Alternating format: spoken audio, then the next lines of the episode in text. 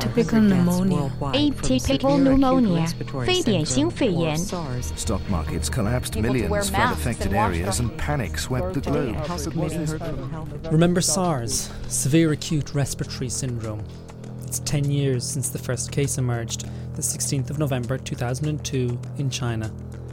But the world wouldn't know the name SARS or what it was until the following year. There actually were several alerts to WHO, and finally, WHO said, We need to know what's going on, and we sent someone from Geneva to the WHO office in China, in Beijing. That's David Heymann. Today he directs the Centre on Global Health Security at Chatham House. Back then, he was at the World Health Organization. He was executive director in charge of communicable diseases. Communicable diseases or infectious diseases at the World Health Organization.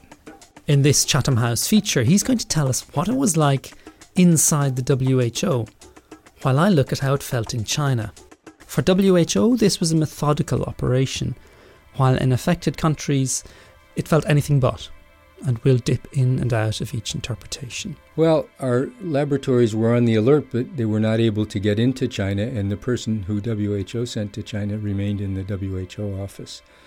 So there was a real lack of collaboration at the start.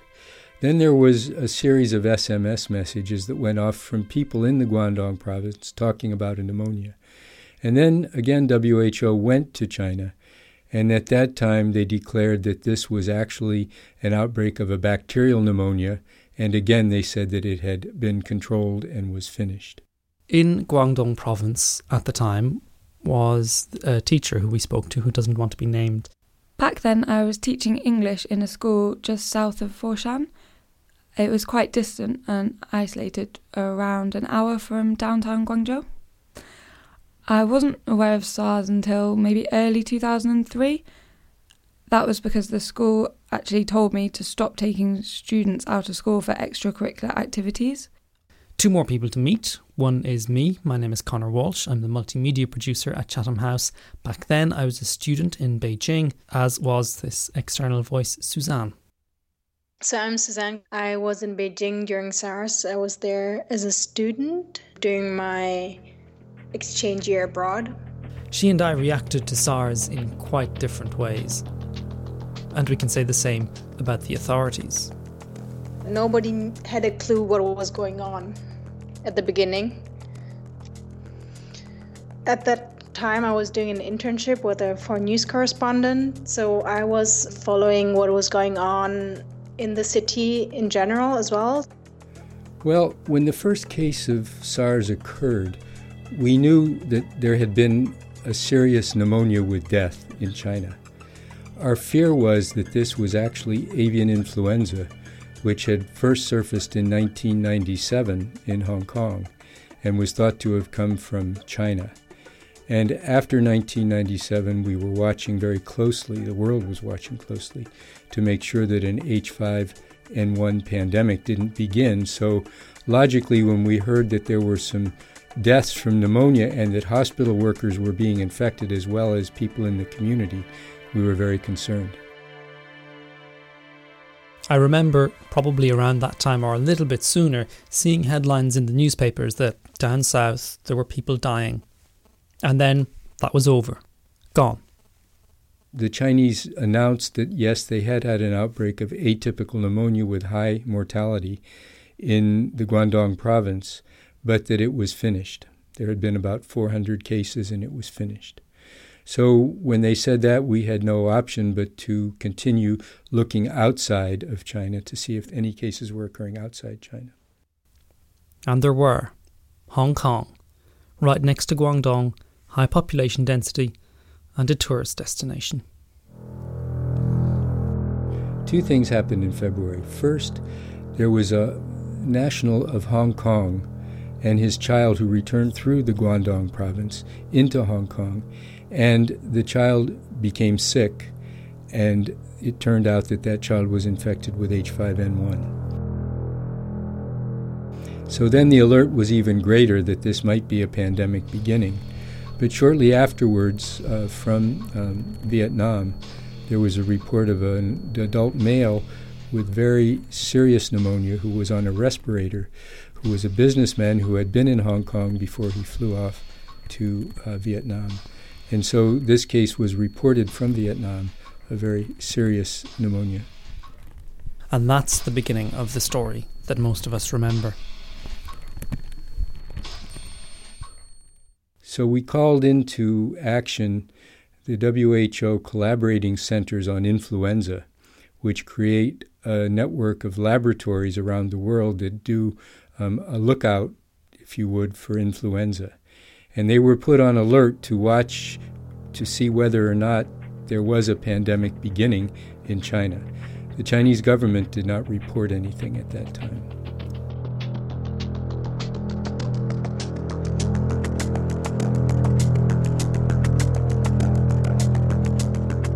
On the 12th of March, WHO sent out a global alert that there was an outbreak of an atypical pneumonia occurring in Southeast Asia, and that this outbreak was very lethal in persons who had already been infected, and the health workers were at great risk. Two days later, on a Friday afternoon, Canada and Singapore both reported that they had similar outbreaks of disease which appeared to be linked to Southeast Asia. The next day at 2 a.m., the WHO duty officer gets a call from the government of Singapore. It wasn't a good call. Not only was the disease occurring in Singapore, but one of the doctors who had treated cases in Singapore had gone to a medical conference in the US, had become sick, and was on his way back with his wife, who was also sick. And so Singapore government asked us to get him medical care where the plane stopped, which was in Frankfurt, which we organized.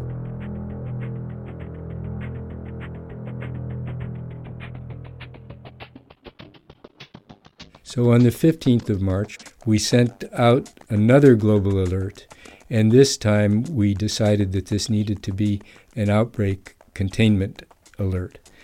Now, that Saturday morning in Geneva, after the report had come from Singapore, um, a group met with the Director General to discuss what was going on and pointed out to the Director General that this was probably a new disease, that nobody knew how far it could travel or what might occur, but that the same thing that had happened to HIV could happen to this disease. In other words, HIV came from animals, probably a non human primate, to humans, and then was able to spread and become widespread throughout the world we said that this disease could become another HIV, or it could disappear, or it could become a disease in animals.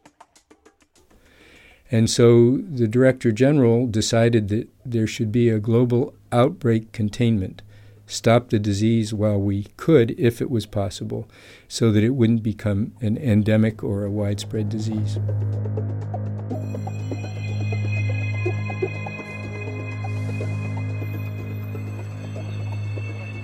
I also got to read all the news tickers. So I got an additional information source, but other than that, you really had no clue what was going on.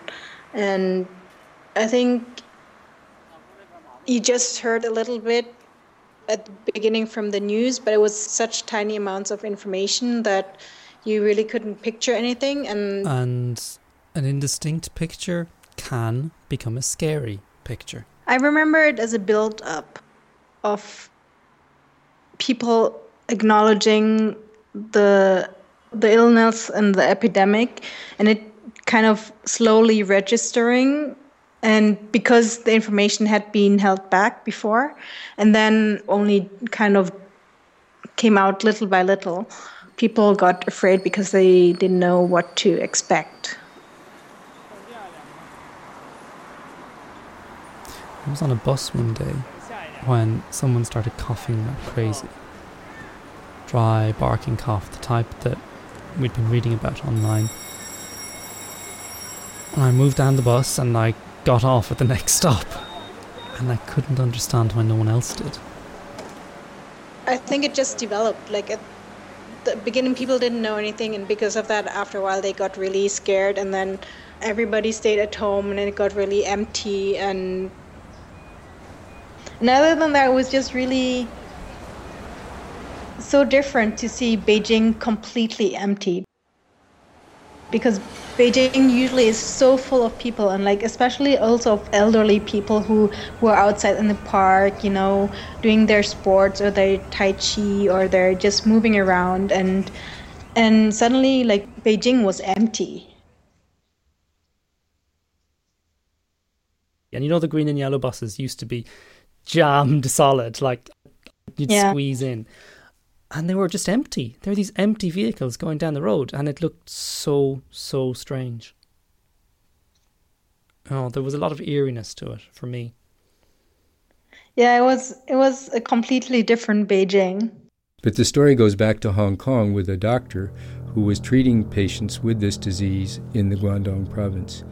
He left the Guangdong province to go to a wedding in Hong Kong and he already had a fever and he became very ill on his way to Hong Kong, stayed overnight one night in Hong Kong, and it was in this hotel that the first case that came to attention in Vietnam stayed, along with people who returned to Canada, to the US, to Ireland, to Singapore, and to Thailand. So, this was the beginning of an outbreak which spread rapidly around the world because of air travel. What did you think when that first case, the early cases were spread by doctors, by medical professions who knew they were unwell? Well, first of all, it's clear that medical personnel are at greatest risk of a new and emerging infection because nobody recognizes what it is, and they're taking care of patients and they can become ill just as they did in all these places. Doctors many times travel when they're ill, I'm sure he didn't think at the start that he had this disease or he wouldn't have left Guangdong. He was going to a wedding. But by the time he arrived in Hong Kong, he was very sick. So when he became sick, and this is probably about the seventh or eighth day after his infection, he then became very sick and spread the, the disease to others. Just one night in a hotel. Just one night in a hotel when he just didn't know. Again, that uncertainty? People left or expatriates left to go home, and um, yeah, but I stayed because of my internship and because um, my dad's a doctor. and he told me not to worry too much. really? Yeah. What was his basis for that? What was the explanation that he gave you, the rationale? Well, through his job, he has a lot to do with um, epidemics, etc. And so he says that usually it's hyped up a lot and and made to sound more dramatic than it actually is. By whom? By the media. Well, you know, to a certain extent, um, this is what happened. People were very confused about what to do for the disease. It was known early on that the disease was only spread by close face to face contact. There was a glitch when there was an outbreak in an apartment, which was soon solved in Hong Kong. That was an outbreak due to a fault in the sewerage system because the virus was also carried in, in sewerage. But after that fault, it was clear that this was only face to face communication. Yet the press were telling people to wear masks even though they weren't in close contact. And then people would only wear the mask when it was convenient. When they had to eat, they'd take it off and eat. So in the end, even if it had been an effective intervention, it wouldn't have been because they took it off. They just they didn't understand the issues, and the press didn't do a good job of helping them understand. Was that very difficult? I mean, you, they presumably they were your greatest ally as well. That's as... right. The press and most press was very good, but the, the Hong Kong press in particular was a little bit sensational at the start. But by talking with them, by helping them understand the issues, they were no longer um, sensational. Yet the cameramen continued to wear masks when they went out to film. And people were just so afraid that they did whatever they thought might help them. But the press is always an ally in an outbreak. And the more time you spend dealing with the press and helping them understand the issues, the better the result is. I mentioned earlier that while we were in the same university, Suzanne and I reacted quite differently to SARS. My parents were phoning every day, and in contrast, it seems, to Suzanne's, they were worried. When I had the choice of renewing my visa or not, I joined the queue of about a thousand foreign students that snaked through the campus, got my tuition fees refunded, and booked a flight out of there.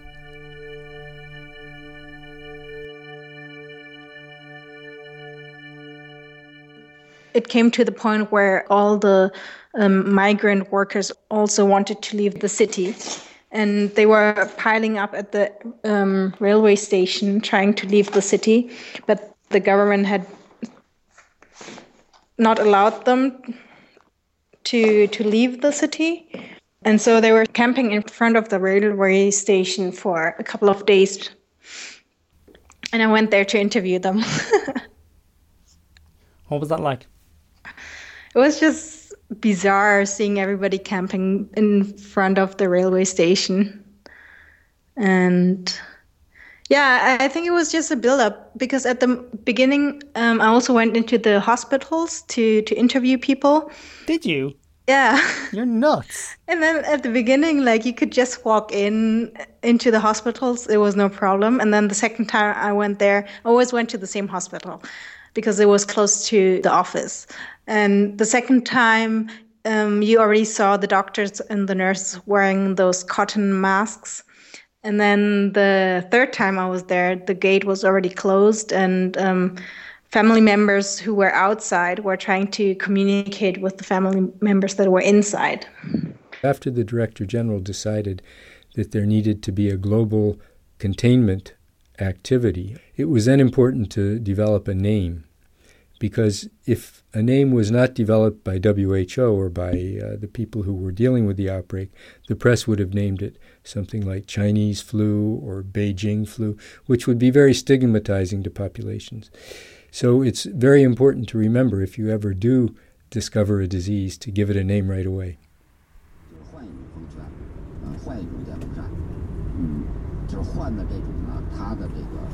I remember sitting in a taxi going to a travel agent's to get my plane ticket. And on the radio, they read out what purported to be a text message from a SARS patient in hospital saying that they were suffering and asked for support from the public. The taxi driver leant over the steering wheel and kind of snorted and said, It can't be that big a deal. The Chinese didn't report. And then the Director General of WHO took a bold move and, and said publicly that China was hiding cases. When she did this, and this was Dr. Brundtland, when she did this, the next day, the vice premier, Madame Wu Yi, was on a plane to Geneva, and she talked with the director general uh, for a couple days, returned to China, and then it became a matter of civil importance, not health, but civil. And this is often the case. Diseases are not just a health issue, they're sometimes an issue that involves many sectors, which was the case in China. It involved markets, it involved market workers, and a whole series of things. So China immediately set up screening sites in all communities for people with fever, isolated those people, and did a very good job at stopping the outbreak in China. Back to the English teacher in Guangdong province. She left the school, quit her job. I left for Shanghai on 30th of April. Not many people were wearing face masks at that time, but I did see people in full white protective clothes at Guangzhou airport. I stayed at my boyfriend's place in Shanghai and they had to report to the local police that they had a visitor from Guangdong, and I was warned not to leave the house for a week. Someone came to visit me and test my body temperature every day in the beginning, but they then gave me some forms for self check. I did sneak out once, I think. We were always joking that um, the people who profited from the outbreak were the people who sold DVDs because everybody stayed in and everybody bought tons of DVDs just to have something to do at home. But of course, all the other businesses suffered. I remember going to a get together in May or June with two friends. They came to Shanghai from Beijing. We joked that we should be locked up for such a get together.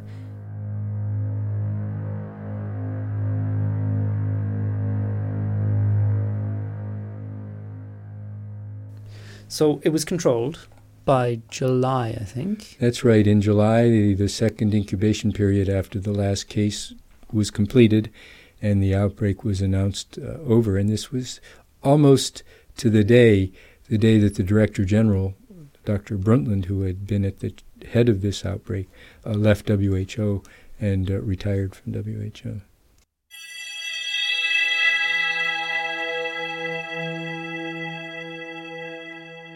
Then, at the end of the year, by the end of the year, in a market, it had re-emerged. The Chinese reported that it had re-emerged, uh, and the virus was never seen outside of China.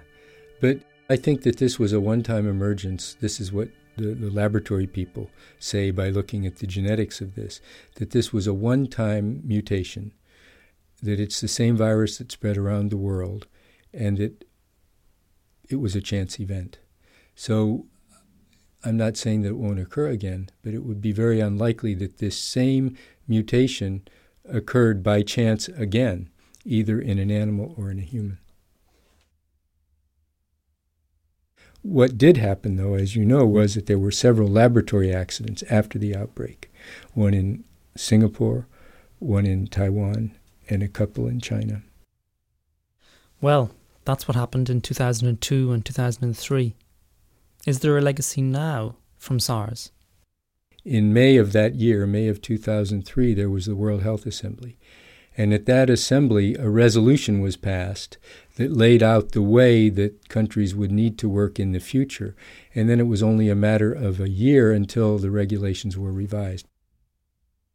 It also permitted WHO to demand of a country what was going on and to work with them in confidence to set up the measures which would prevent that disease from spreading internationally. So it, it revolutionized these regulations. And these regulations, instead of now being based on four diseases cholera, plague, yellow fever, and smallpox are based on what's called a public health event of international concern. So that there's a decision tree, and if an outbreak fits in with that decision tree in any way, then it's considered a public health emergency of international importance, which is what happened with the pandemic of H1N1.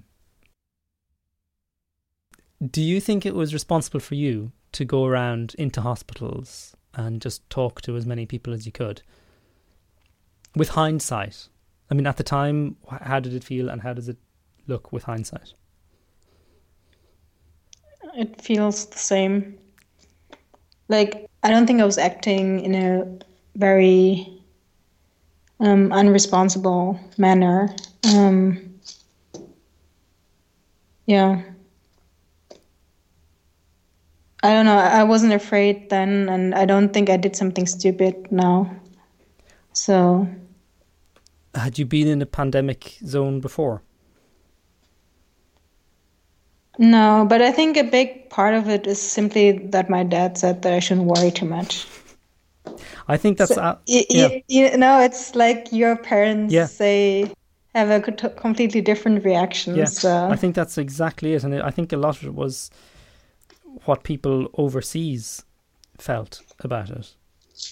Um, uh, I don't know whether I agree with that. I think it's also um, because the there was also panic inside the country. So mm. I don't think it's just like what people overseas thought about it. It's also what p- people inside the country thought. But I think that what they thought or the fear that was going around had a lot to do with the information politics.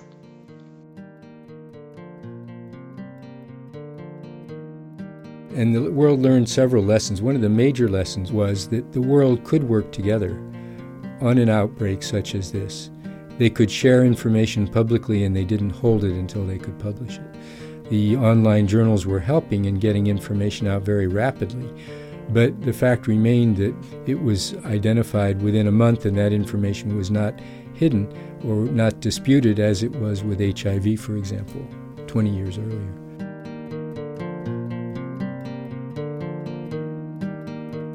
Fortunately, as I said, in this outbreak, the world did work together, and there was a group of epidemiologists from around the world, people who studied the patterns of the disease, who understood how it was transmitted and who was at risk.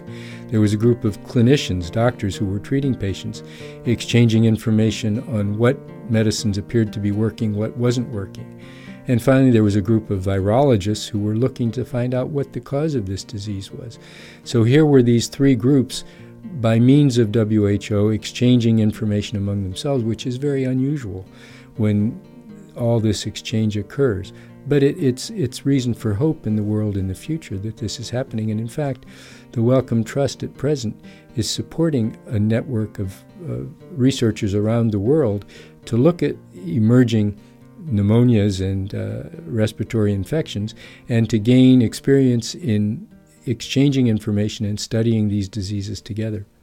So there have been many spin offs from the SARS outbreak. That was David Heymann closing this feature on the 10 years since SARS. Find out more about global health security on chathamhouse.org.